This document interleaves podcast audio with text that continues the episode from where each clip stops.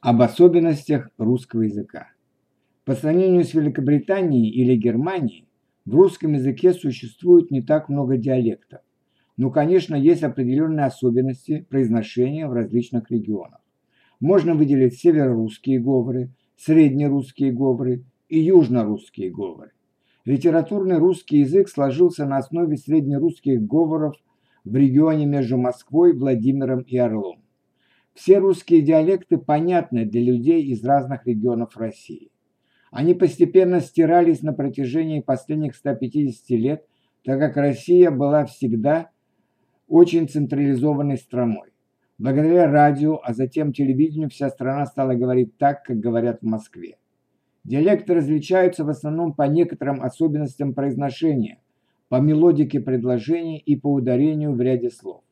Для южно- и среднерусских говоров характерно так называемое аканье, то есть произношение безударного «о» как «а». А вот на севере есть регионы, где «о» сохраняет свое оконье и в безударных слогах. Например, сильно окол известный русский писатель Максим Горький, который был родом из Нижнего Новгорода на Волге. Есть различия в произношении звука «г».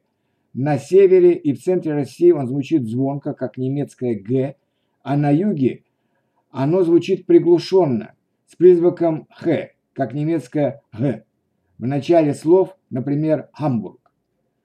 Также в русских губерниях, которые граничили с белорусскими областями, например, в Смоленской губернии, откуда родом моя мать, в русскую речь вклинивалось несколько десятков наиболее популярных белорусских слов и выражений.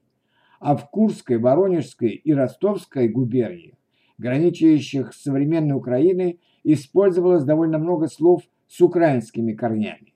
В русском языке существует много одинаковых или близких по звучанию и по смыслу слов с южнославянскими языками, болгарским и сербским.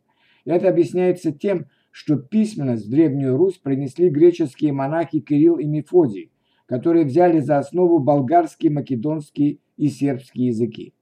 А вот с западнославянскими языками различия гораздо больше – хотя их меньше, чем между английским и другими языками германской группы языков. Иногда встречаются слова, которые одинаково звучат по-русски, по-польски по-чешски, но имеют совсем другое значение. Поэтому при переводах с этих языков на русский обратно надо быть предельно внимательным.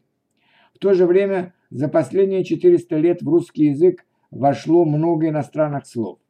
Сначала в 16-17 веках большая часть слов входила в русский язык из польского и латинского. Затем в XVIII и XIX веках много иностранных слов вошло в русский язык из французского и немецкого. А в наше время большинство заимствованных слов приходит из английского. Но необходимо отметить интересную особенность русского языка.